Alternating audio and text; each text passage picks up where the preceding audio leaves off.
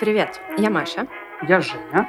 И это «Левиафан» — подкаст о странных и смешных историях из еврейской традиции. Это вторая часть эпизода, который посвящен гадательным практикам. Мы поговорим о птицах, о книгах, о детях и о листьях салата, об именах и раскатах грома. Все это тем или иным способом использовалось для предсказания судьбы. В конце у нас будет практическая часть, где мы применим кое-что из этого на деле, и это будет спойлер не салат. Отвечая на вопросы, которые вы нам прислали. То, что мы. Да. А, дальше Соломон и птицы? Да, дальше хотелось немного поговорить про птиц, э, потому что гадание с помощью птиц, оно довольно распространенное везде, везде и у всех, но э, в еврейской традиции есть нюанс. В общем, кто у нас самый большой... Ну, э, во-первых, во-первых, э, как будто бы есть свидетельство, что э, была в наших краях, ну вот та самая орнитомантия или же авгурия, когда разделывают э, птицу и смотрят на ее потроха, ну, чем занимались в основном римляне, и какие-то, э, значит, делают выводы. Э, откуда мы об этом знаем? Есть, обычно существуют глиняные модели, которые их находят в Риме, их находят в Месопотамии.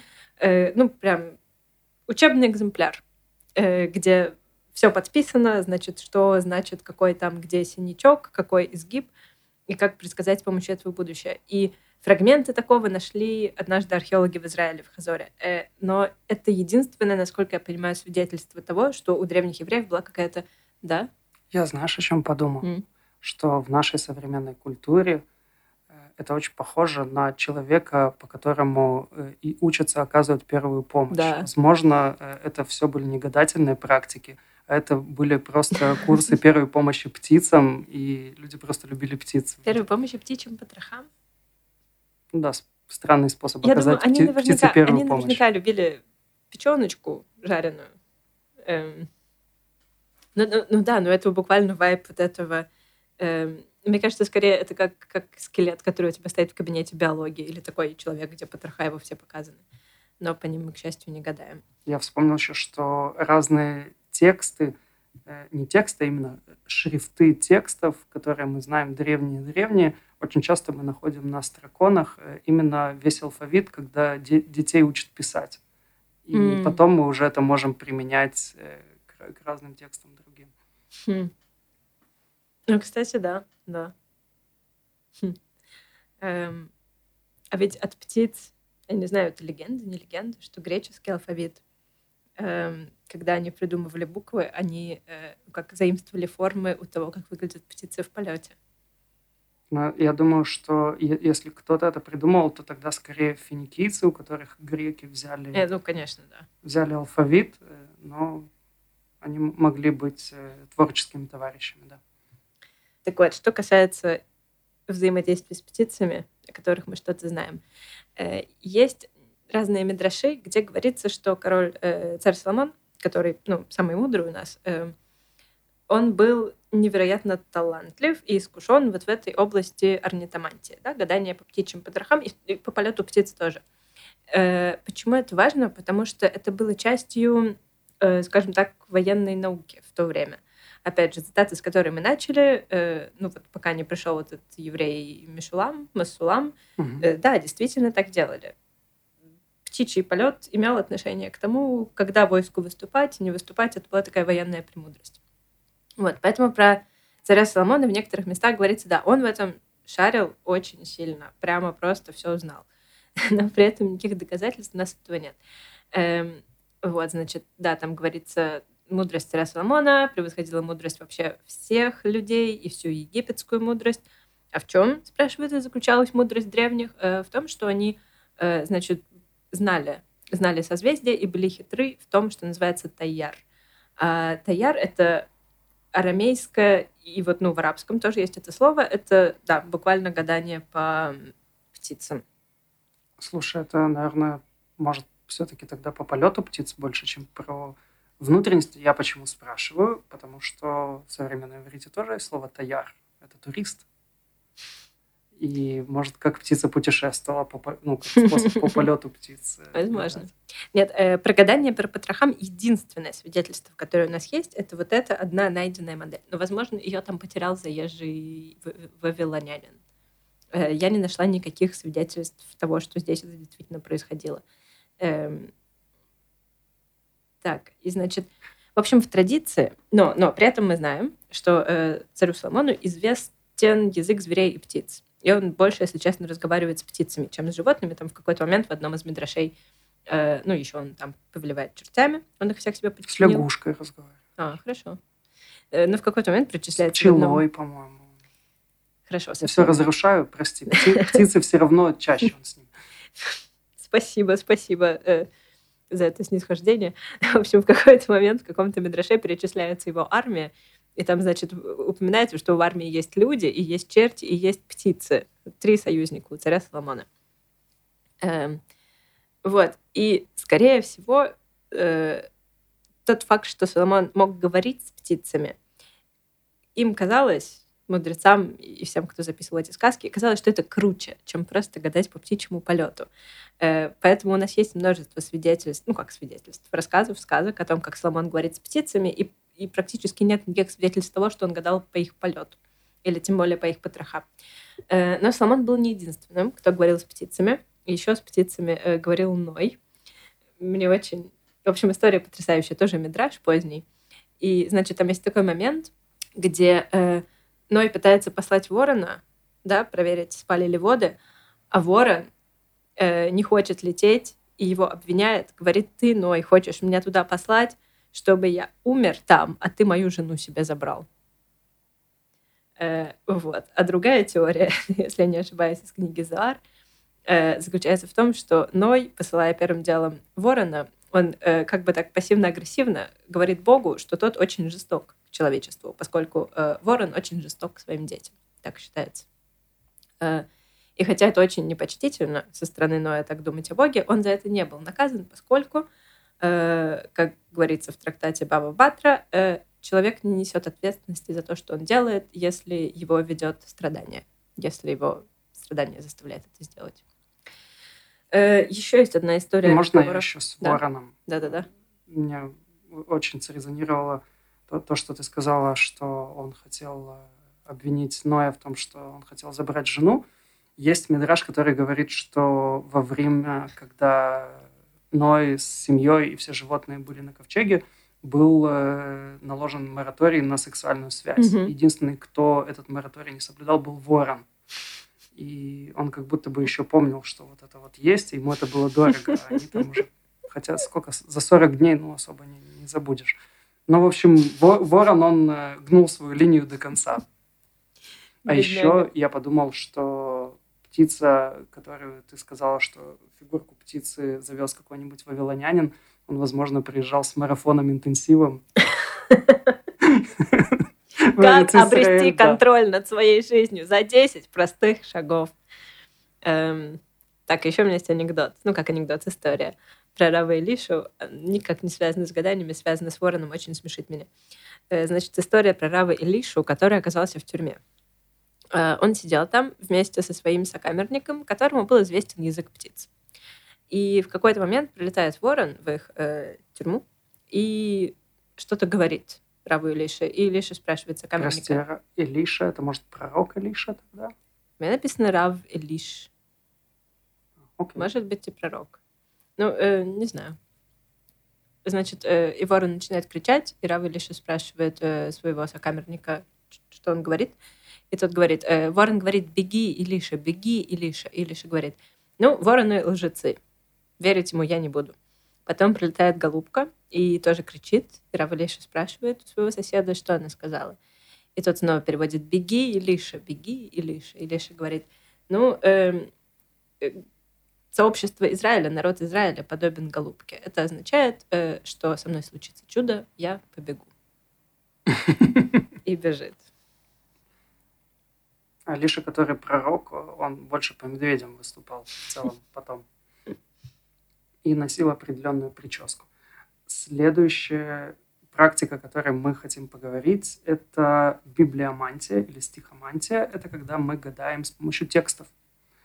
Э, один из способов э, гадания э, посредством текстов описывается в Талмуде, в трактате Хулин, где рассказывается о взаимоотношениях раби Йоханана с Шмуэлем, где рядом со, с именем Шмуэля, как вы заметили, не стоит титул Рав.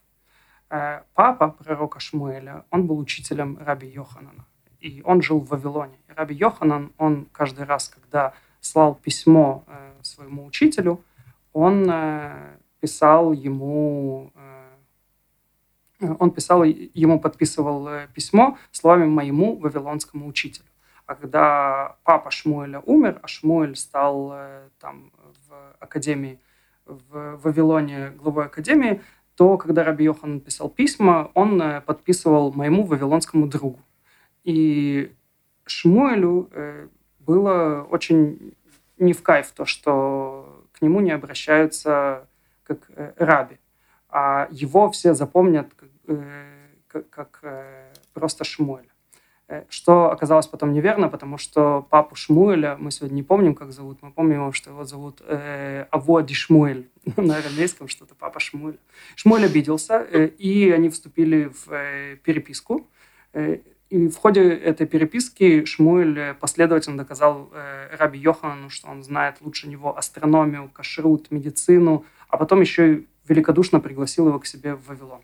И Раби Йоханан э, засобирался в дорогу. Это вообще, нужно сказать, что очень классно, что то, что кто-то доказал Раби Йоханану, что он круче в чем-то, чем Раби Йохан, и остался жить, потому что один парень улыбнулся, когда Раби Йоханан ошибся, и Раби Йохан на него посмотрел, он умер. А тут, тут он прям на лопатке Раби Йохана разложил, и Раби Йохан еще к нему в гости засобирался. И вот Раби Йохан уже выходит, буквально он такси Он хотел на него просто посмотреть, вот так вот. Да, а, он приехал, он ехал, чтобы посмотреть. И Раби Йохан он уже буквально такси в аэропорт заказал, и, значит, э, видит, что маленький мальчик идет, и хватает его и говорит, а скажи ко мне, э, какой посук э, из Танаха ты учил последним? И мальчик говорит э, посук, и Шмуэль умер. И Раби Йоханан такой, интересно, что же мы из этого учим? И он решает, что, наверное, не во всем, что если даже во всем, что касается астрономии, медицины и кашрута, все-таки э, э, он решает, что если Шмуль во, э, в этом всем круче, то есть еще много других областей, в которых Раби Йоханан, он все-таки более великий. И поэтому мы ехать к нему не будем. А еще Раби Йохан говорит, я еще немножко красивее. Ну, красоте Раби Йохана мы знаем очень много. Э, и таким образом перед нами описывается тот самый э, случай гадания через книги, э, точнее, через детей с помощью книг. А есть в этой истории интересное продолжение. Уже в конце XIX века был такой один из основоположников политического сионизма Макс Нардау, который э, он был великим основоположником сионизма. А стал улицей. Стал улицей, а в процессе еще был немножко педиатром. Э, и к нему привели мальчика, и это было во Франции. Э, женщина еврейская привела мальчика, и она говорит, только мальчик, он по-французски не силен. И Макс Нардау такой, вот вот за это нас и евреи не любят, что мы не ассимилируемся.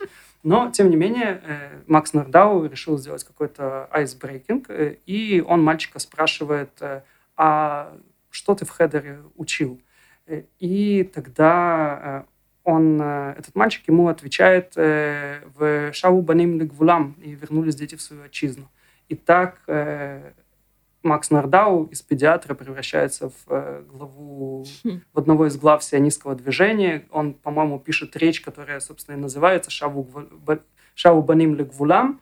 И это дало толчок э, политическому сионизму на рубеже 19-20 века.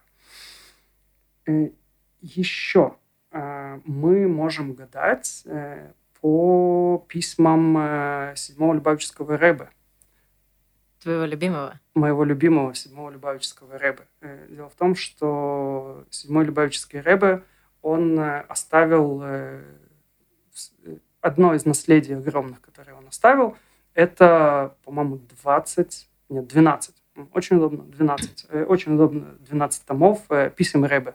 И поэтому э, есть такая традиция, что если у тебя есть какой-то вопрос, ты можешь подойти к своему книжному шкафу, где у тебя лежит 12-томник писем Рэбе. Всегда.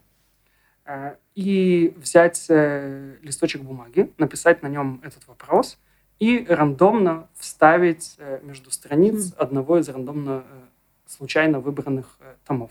И тогда ты открываешь, и там будет там два-три письма, он длинные не писал, на каждом развороте там их несколько, и ты начинаешь искать письмо, которое ответит на твой вопрос. Так как мы живем в 21 веке, и книги, они переходят все больше и больше, чаще и чаще в электронный формат, то э, движение Хабад сделало электронный формат писем Рэбе, и это не просто библиотека, где ты можешь открыть э, письмо Рэбе, вот первый том, там второй и так далее, а еще более, на иврите это едидутиля миштамеш, э, более user-friendly, да. э, когда ты заходишь на сайт, пишешь имя свое, пишешь имя своей мамы, и пишешь вопрос, нажимаешь submit, и тебе появляется разворот писем Рэбе. Мы с Машей написали сегодня во всех э, соцсетях, что мы проведем этот ритуал гадания и просили всех присылать вопросы. Э, мы обещали, что мы выберем э, некоторые. Пришло очень много писем, и поэтому мы, к сожалению, Но, не к счастью, к счастью, меньше, чем Любавическому Рэбе. Да. И поэтому мы все, к сожалению, не сможем зачитать вопросы, но мы эту практику проведем. Угу. Э, поэтому мы, мы проведем ее в конце. Да. Мы, а, в мы конце. проведем ее в конце. Я, я просто так подвожу, подвожу, подвожу, чтобы вот сейчас, а потом вспомнил, что в конце. Э, еще, кто делал что-то похожее? Э, делал что-то похожее Раби Гаон Ильяу из города Вильна, или Виленский Гаон. Только он использовал для этого другую книгу, потому что еще не родился седьмой Любавический Рэбе и не написал писем, но Тора уже была, и можно было гадать по ней. И принцип такой же, что ты приходишь э, с каким-то вопросом э, и э, только не пишешь записочку, а рандомно открываешь либо свиток Торы, ли, либо ты рандомно перематываешь, ли, либо ты открываешь книгу и там находишь посук, находишь строчку, стих истории, который отвечает на твой вопрос. Есть очень интересная история, как эта практика использовалась в 20 веке э, раби, раби, э, равом э, Арье Левином в 1948 году в новосозданном, создающемся, уже в новосозданном на тот момент государстве Израиль. История была такая, что во время войны за независимость был отряд из 35 человек, которые пытались прорвать не осаду, прорвать э, блокаду Иерусалима и Гуши. И, в принципе, было очень много э, послано э, таких отрядов, которые приносили медикаменты, продукты, воду иногда в осажденный Иерусалим или в Гуш Цион. Гуш Цион потом пал на каком-то этапе, и у нас не было доступа к нему 19 лет, а Иерусалим, возможно, благодаря этому стоял. Но История заключается в том, что вот один из таких вот отрядов из 35 ребят э, выходит, э, чтобы прорваться к э, Гушциону, и они попадают в засаду и погибают. Нужно сказать, что к тому, что, произ... что произошло, привело две, два аспекта. Один, что когда они попали в засаду, их убили, то есть свидетельство, что одно я прочитал, что над их телами как-то так издевались, что потом было сложно опознать, кто это. А другой э, аспект – это то, что это 48 год, это после катастрофы, это когда приезжает много еврейских парней, которые вступают в ряды Пальмаха, Аганы и так далее, и которые вот последний сын своей семьи, и у него как бы ни друзей, ни родственников, никого не было. Кто-то знал, что его там звали Шмуэль, да, но при этом о том, что его зовут Шмуэль, э, сын такого-то, и у, и у него еще есть какая-то фамилия, кроме людей из этого отряда, может, никто не знал.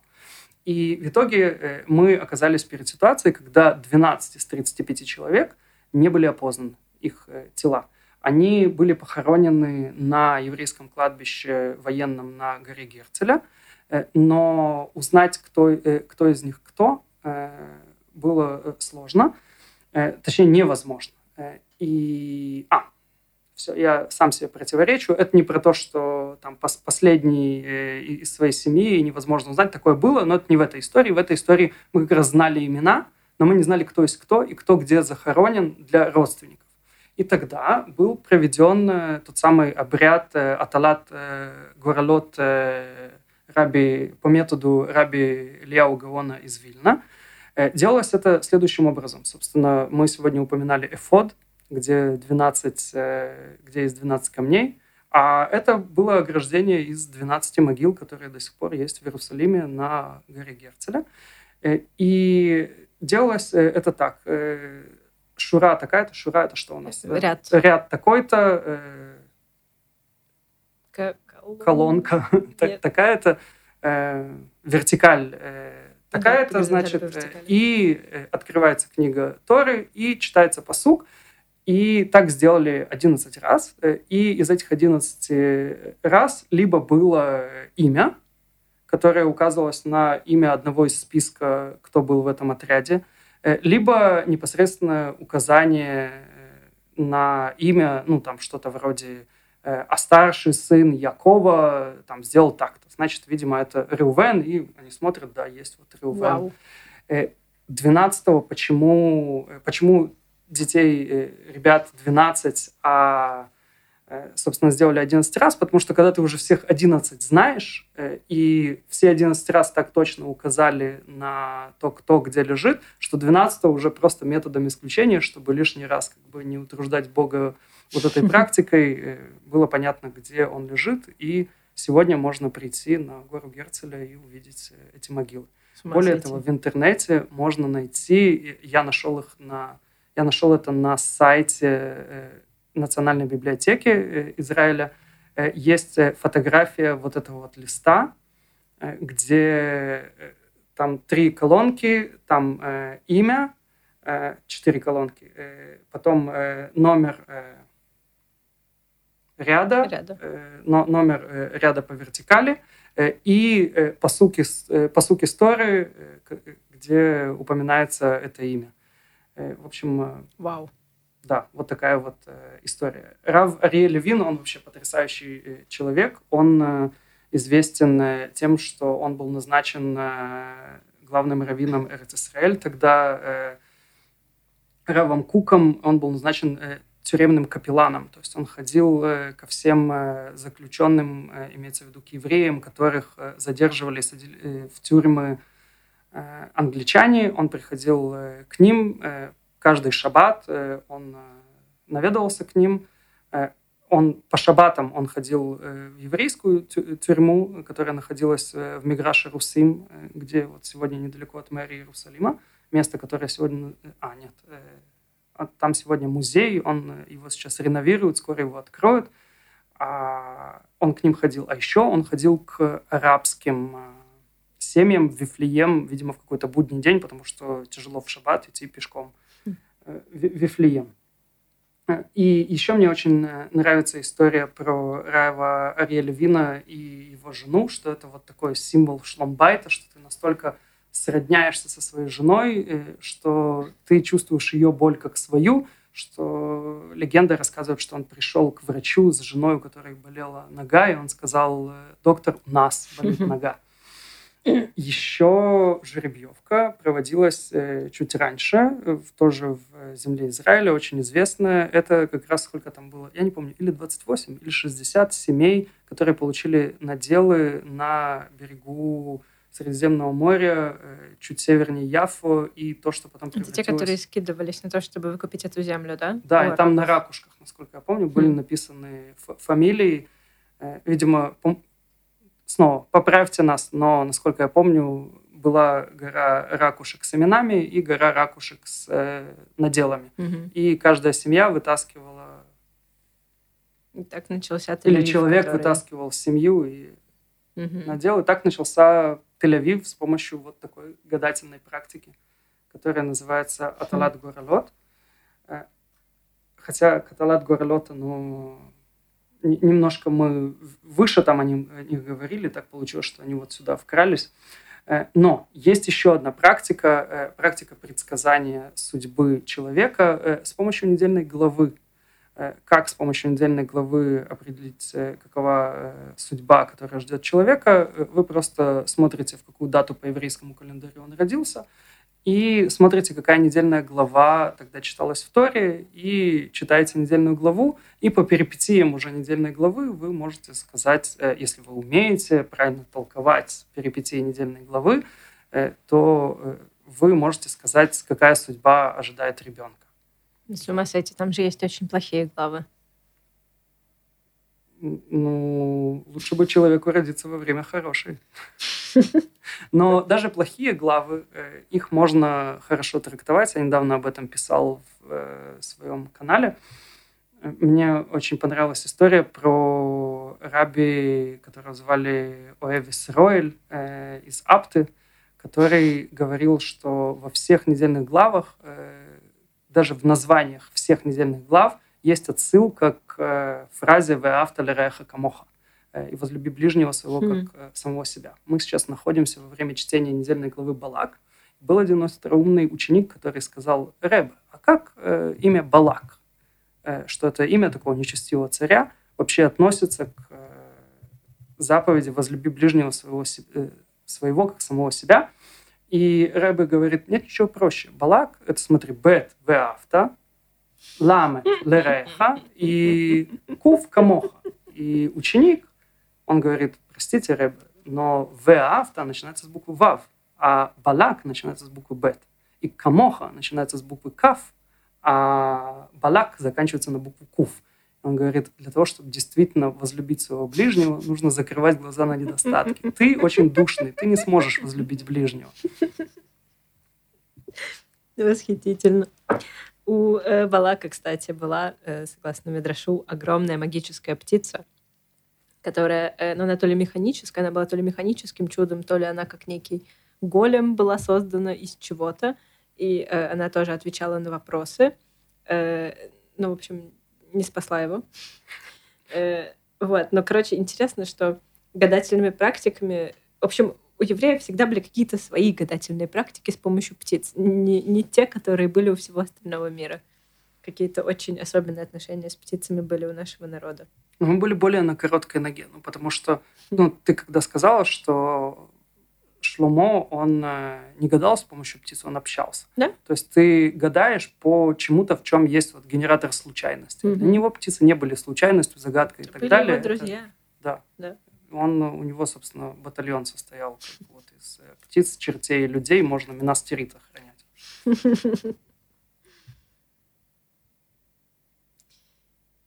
Получается, что в образе Гэндальфа есть некая отсылка к царю Соломону. Он умный. Он мудрец. И он мудрец. знает все. И он говорит с орлами. Да.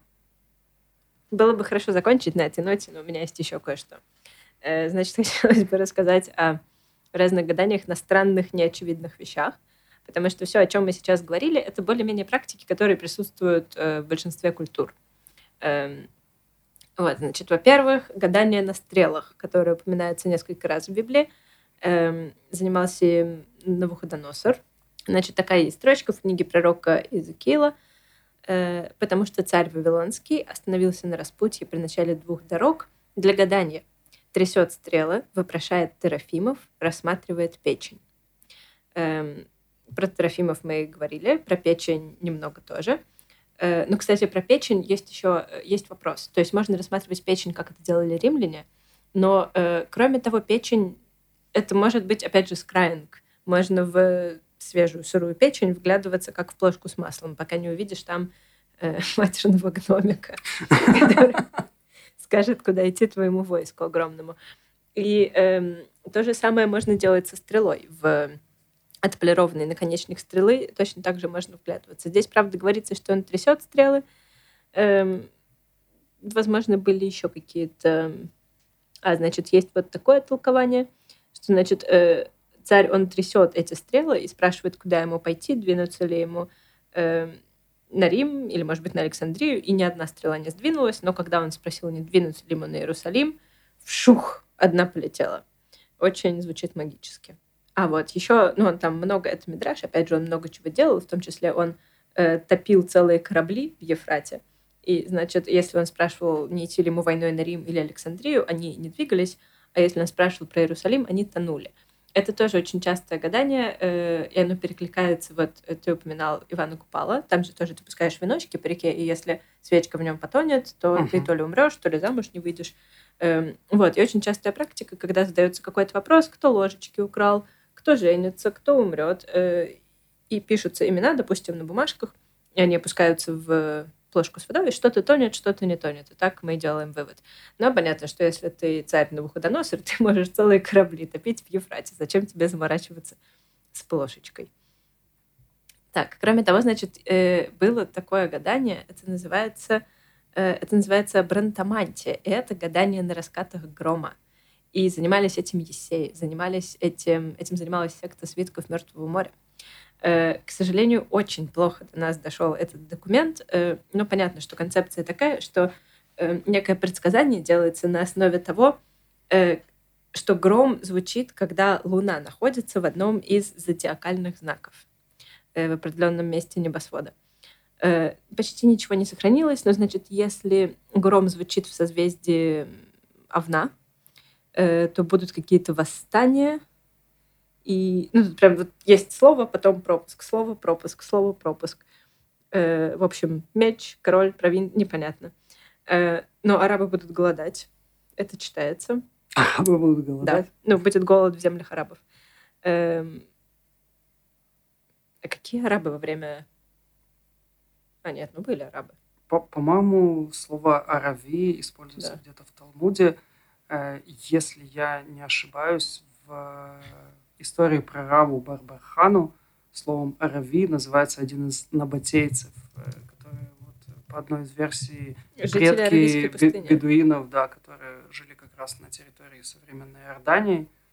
Поэтому я думаю, что вот так оно. Потому что вот. эти свитки кумранские, э, это примерно между третьим веком до нашей эры и первым веком нашей эры. Да. Mm-hmm. да даже, да. Еще я хочу добавить, что в силу того, что они жили в э, иудейской пустыне, угу. если бы они даже очень хотели гадать по дождю, они не могли бы, потому что эта пустыня называется пустыня в тени дождя. Потому что воздушные массы, которые идут с Средиземного моря, они доходят до Иерусалимских гор – и выпадают дождем, э, и либо селевые потоки сходят э, в сторону Мертвого моря, либо дождь на стороне там, где Иерусалим, они могли только слышать гром. Кстати, что еще интересно, раз уж ты упоминал Луну, то само название Кумран — это двоелуние на арабском. Вау. Да.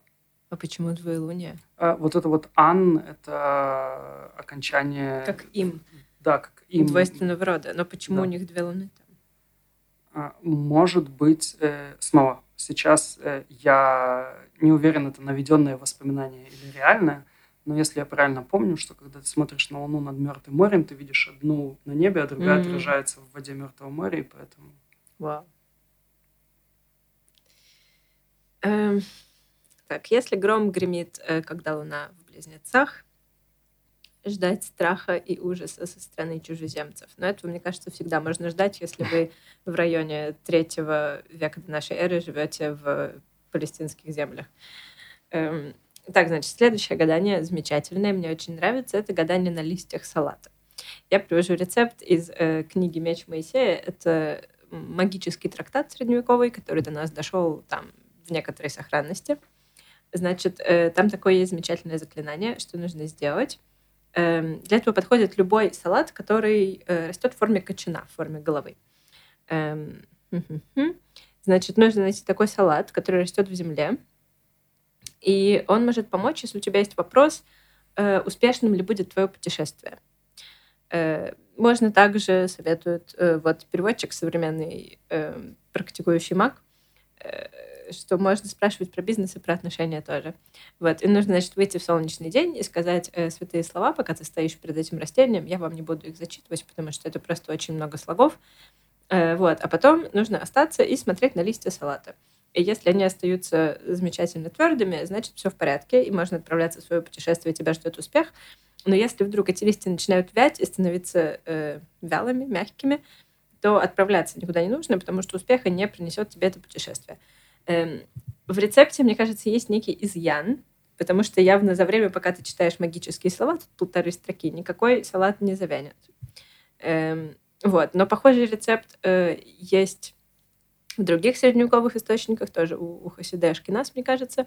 Э, очень похоже звучит, значит, э, вечером понедельника, э, да, есть какая-то определенность, после заката нужно отправиться в поле и найти э, желтую мальву с широкими листьями, цветок, э, встать лицом на восток, э, вырыть яму в земле, поклониться, сделать круг, обойти по кругу эту яму, еще раз поклониться в сторону востока, после этого э, тоже прочитать заклинание и потом спросить, будет ли успешным твое путешествие, что ну, попросить, что если путешествие будет успешным, пусть мальва останется в цвету, если нет, пусть завянет.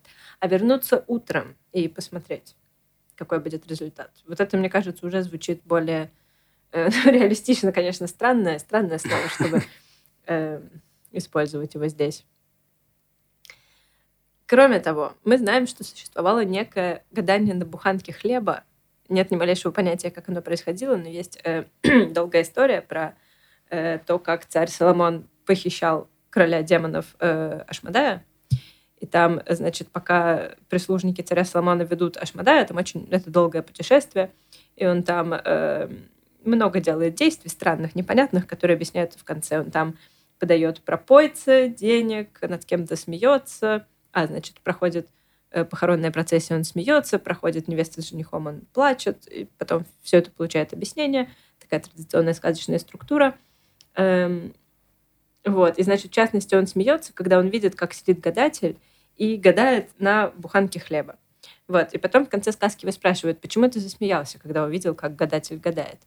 И Ашмадай отвечает, он сидел на королевском сокровище, под ним был царский клад, просто закопан, и вообще следовало бы ему, гадателю, погадать и узнать, что под ним закопано. Купить бы лотерейный билет. Так, еще вернемся через секунду к закопанным сокровищам. Э, но есть еще гадание с помощью имен. Это, э, опять же, от средневековых евреев информация.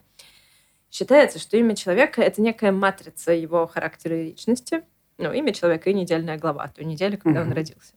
Э, и тоже может как-то помочь нам узнать его, э, его судьбу.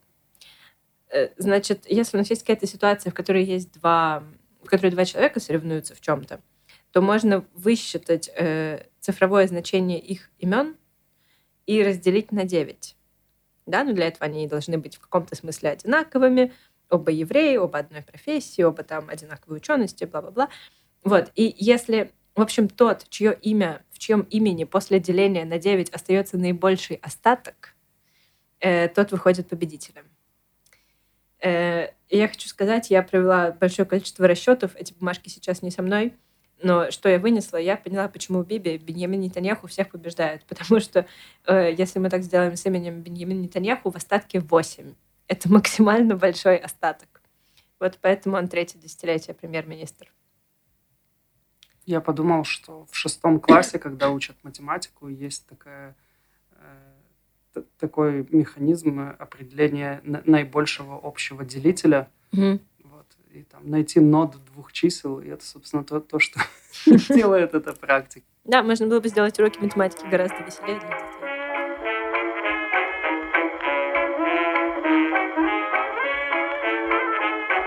Итак, мы переходим к той самой практической части. Э, я очень э, расчувствован позитивно на эту тему. Как это выглядит? Есть хабатский сайт, э, где можно задавать вопросы. Вы вводите там три ячейки, в одну пишете имя, во второе имя мамы, в третью сам вопрос, и у вас появляется разворот страницы, где вот сейчас передо мной ответ на первый вопрос. Четыре письма Рэбе. Можно выбрать один — и, собственно, справа вверх-вниз, слева вверх-вниз, четыре письма. Э, и давай, Маша, ты зачитаешь ну, как вопрос. Мы понимаем, как мы понимаем, э, высшие силы ведут Жениной рукой и Жениными глазами, когда он выбирает, какое из четырех писем зачитать. Итак, первый вопрос. Алина спрашивает, кому в Тель-Авиве жить хорошо? Ответ. Баша това умуцлахат, Митох архават даат у парнаса. Я думаю, что это очень исчерпывающий ответ. В добрый... Более исчерпывающим, да, если ты переведешь его. в, до, э, в добрый час э, и в добрый путь, э, и из, действуя из расширения своего сознания и из расширения вашего заработка, вы сможете жить хорошо в Тель-Авиве. Расширяйте сознание, расширяйте заработок, и Тель-Авив ждет вас. Понятно, новое что-то будет. То есть в Тель-Авиве живется хорошо программистам, которые иногда употребляют ЛСД. Да. Прекрасно. Следующий вопрос. Эм, Лев спрашивает, как будет изменен состав комиссии по приему судей? Угу. И теперь здесь три письма. Ну, я для разнообразия, вот оно не увеличивается. Окей. А, окей. Угу лех, э, что-то там, вот здесь хорошо. יצליחו לחזק הטהרה ולהפיצה בכ, בכמה שיד כתר מגעת, שמתגלה ג' ק' פנימיות, שבזה שהוא עניין פנימיות התורה. הוא כמרומז и как намекнуто кем-то, זה סדר הטהרות, המבואר עוד יותר ברמב"ם. סוף טרמפמפם, איך שעניין הטהרה, הטהרה בפנימיות הוא הדעת. דעת את השם כמים לים מכסים אשר אף... В общем, Мне не очень нравится количество слов «религия», Тора и Рамбам в вопросе про изменение состава комиссии по приему судей. И, видимо, какие-то законы о расовой чистоте, много о чистоте. Хочешь перевести кратко?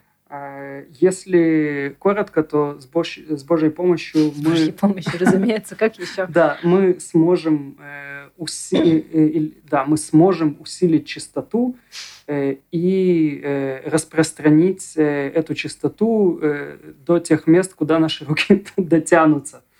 Э, и у нас раскроется наш э, внутренний свет, э, что суть этого света — это свет Торы, как намекал нам Рамбам, когда описывал трактат Теорот, который мы знаем, что это на самом деле трактат, который занимается духовной нечистотой. Желательно, чтобы нашими судьями были люди, помыслы которых чисты. Хотелось бы. Я надеюсь, что этот ответ не означает, что Израиль движется к тому, чтобы стать вторым Ираном, я думаю, достаточно одного Ирана. Э, такой ответ, Лев. Э, Лев из Батьяма. Надеюсь, ты доволен этим ответом. Э, переходим к следующему вопросу. Елизавета спрашивает, какую профессию выбрать? הנשמה הרי מקומה תחת כיסא הכבוד, שמשם נחצבת.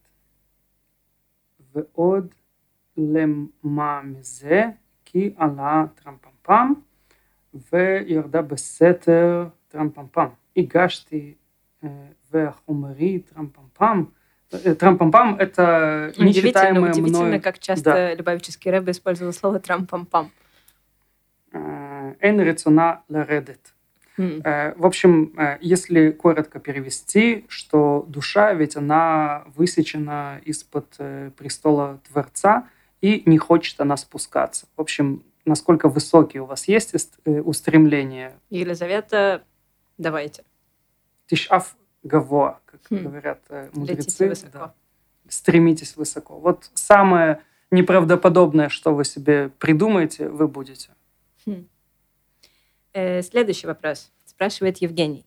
Зачем люди придумали Бога? Что okay. же ответит на это седьмой Любавический Рэбе? בנועם ובשמחה קיבלתי מכתבו. с, с приятностью и с радостью получил я письмо от Евгения, отвечает Любавический Ребе. וכסיומו מכתבו אשר חוזר לעבודתו בחינוך זוהי מלאכה. В общем, Рэбе говорит, что, наверное, невоспитанно задавать такие вопросы Рэбе. И... Но он рад. Но он рад.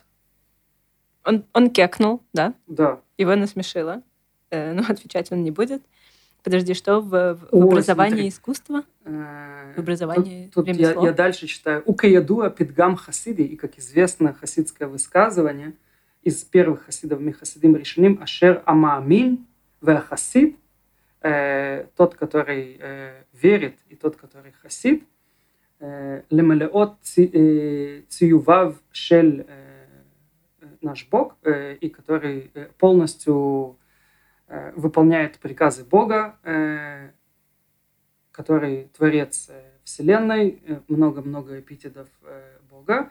э, למלאות כל צרכיו של המקיים את ציווי, ולא עוד אלה גם להכין הכלים לזה, ВУ Ехалелеха. Э, не отвечается, зачем э, люди придумали Бога, хотя, возможно... Нет, подожди, там говорится, что каждая его нужда будет исполнена. Да. А, ну вот. Ве- тот, кто верит в Бога, Бога и каждая нужда его будет да. исполнена. Зачем? Для того, чтобы ваши нужды исполнялись методом писем рыбы, возможно. Э, под нуждой, я думаю, здесь имеется в виду человеческая необходимость в смысле. Э, Хорошо, следующий вопрос. Э, Мы обсудили, зачем люди придумали Бога. Теперь вопрос от Насти. Когда Артем начнет работать в Хайфе? Тут два очень длинных письма к Артему. Кумбхц.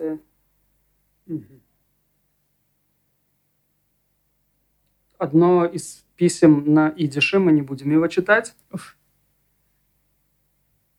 И второе письмо на идише. Все на идише. Э, Артем, я не читаю на идише. Нет, Настя, я не читаю на идише для Артема. можем перейти к следующему вопросу. Да, из той Э, же семьи. Да. Вопрос звучит так. Когда Артем перестанет работать и станет миллионером? Да. А когда Артем, надеемся, что ответ э, не, не на идише.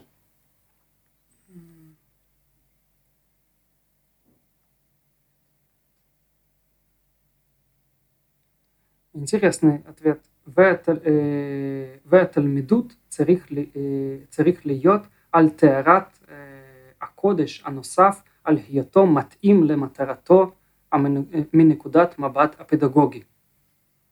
ואז יש לקוות אשר דור הצעיר יהיה דור ישירים ויבורך בכל הפרטים, אפילו אם תנאי הסביבה והזמן אינם טובים. Мне кажется, что вот последнее, э, вот здесь вот написано э, «Дор Ешерим Евурах Бехоля Пратим», что ваше поколение будет э, благословен- благословенно э, во всех, час- э, во всех частностях, во всем во всем, Афилу импнея сива, даже если условия ва- вашего окру- окружения и вашего времени не хороши пока. То есть не Миллионером хороши- не станешь, да. Артем, просто радуйся жизни. Нет, я думаю, что... А я бы вот так сказал, Так. что мне очень хочется, чтобы Артем стал миллионером, Ага. Поэтому э, я бы э, сказал, что э, если даже условия вашего окружения, вашей э, окружающей среды сейчас э, не, не очень хорошие, вы получите благословение. Мне кажется, что это ответ на два вопроса э, Артема и Анастасии. Видимо, нужно остаться в Ришине, и это путь к миллионерству. Свива и натува, но зато э, э, это способ. Ну, если честно, свива в Хайфе — это самая плохая свива из всех израильских городов с точки зрения экологии. Э, так что это еще вопрос. Я просто я не уверена, почему ты уравниваешь э, благословение с получением миллионов. Мне, кажется, здесь, здесь очень сильная примесь гадателя на письмах. Да, да, да, да. Артем, у нас нет определенных ответов. Переходим к следующему. Мгм. Значит, такой вопрос э, от Беллы к Любавическому Рэбе, у всякого ли человека есть предназначение и как обнаружить свое? Манахон Ашер Ивдеку это тфилин. И стоит проверить тфилин. А, вопрос был, у всякого ли человека есть, есть свое предназначение. Предназначение есть только у религиозных иудеев, которые носят тфилин. Это предназначение в том, чтобы молиться и приближать э, приход Машиха, а мы все остальные освобождены. Или наоборот. Тфилин – это штука с очень утилитарным предназначением. И это значит, что у всего в этом мире и у всех в этом мире Бог нам заготовил какое-то наше утилитарное предназначение. Поэтому мне кажется, что да, есть, э, и я верю, что вы найдете его, Белла. Да нет, так-то я тоже верю согласна. Эм, я думала скорее... Сейчас, поскольку два еврея, должно быть третье мнение.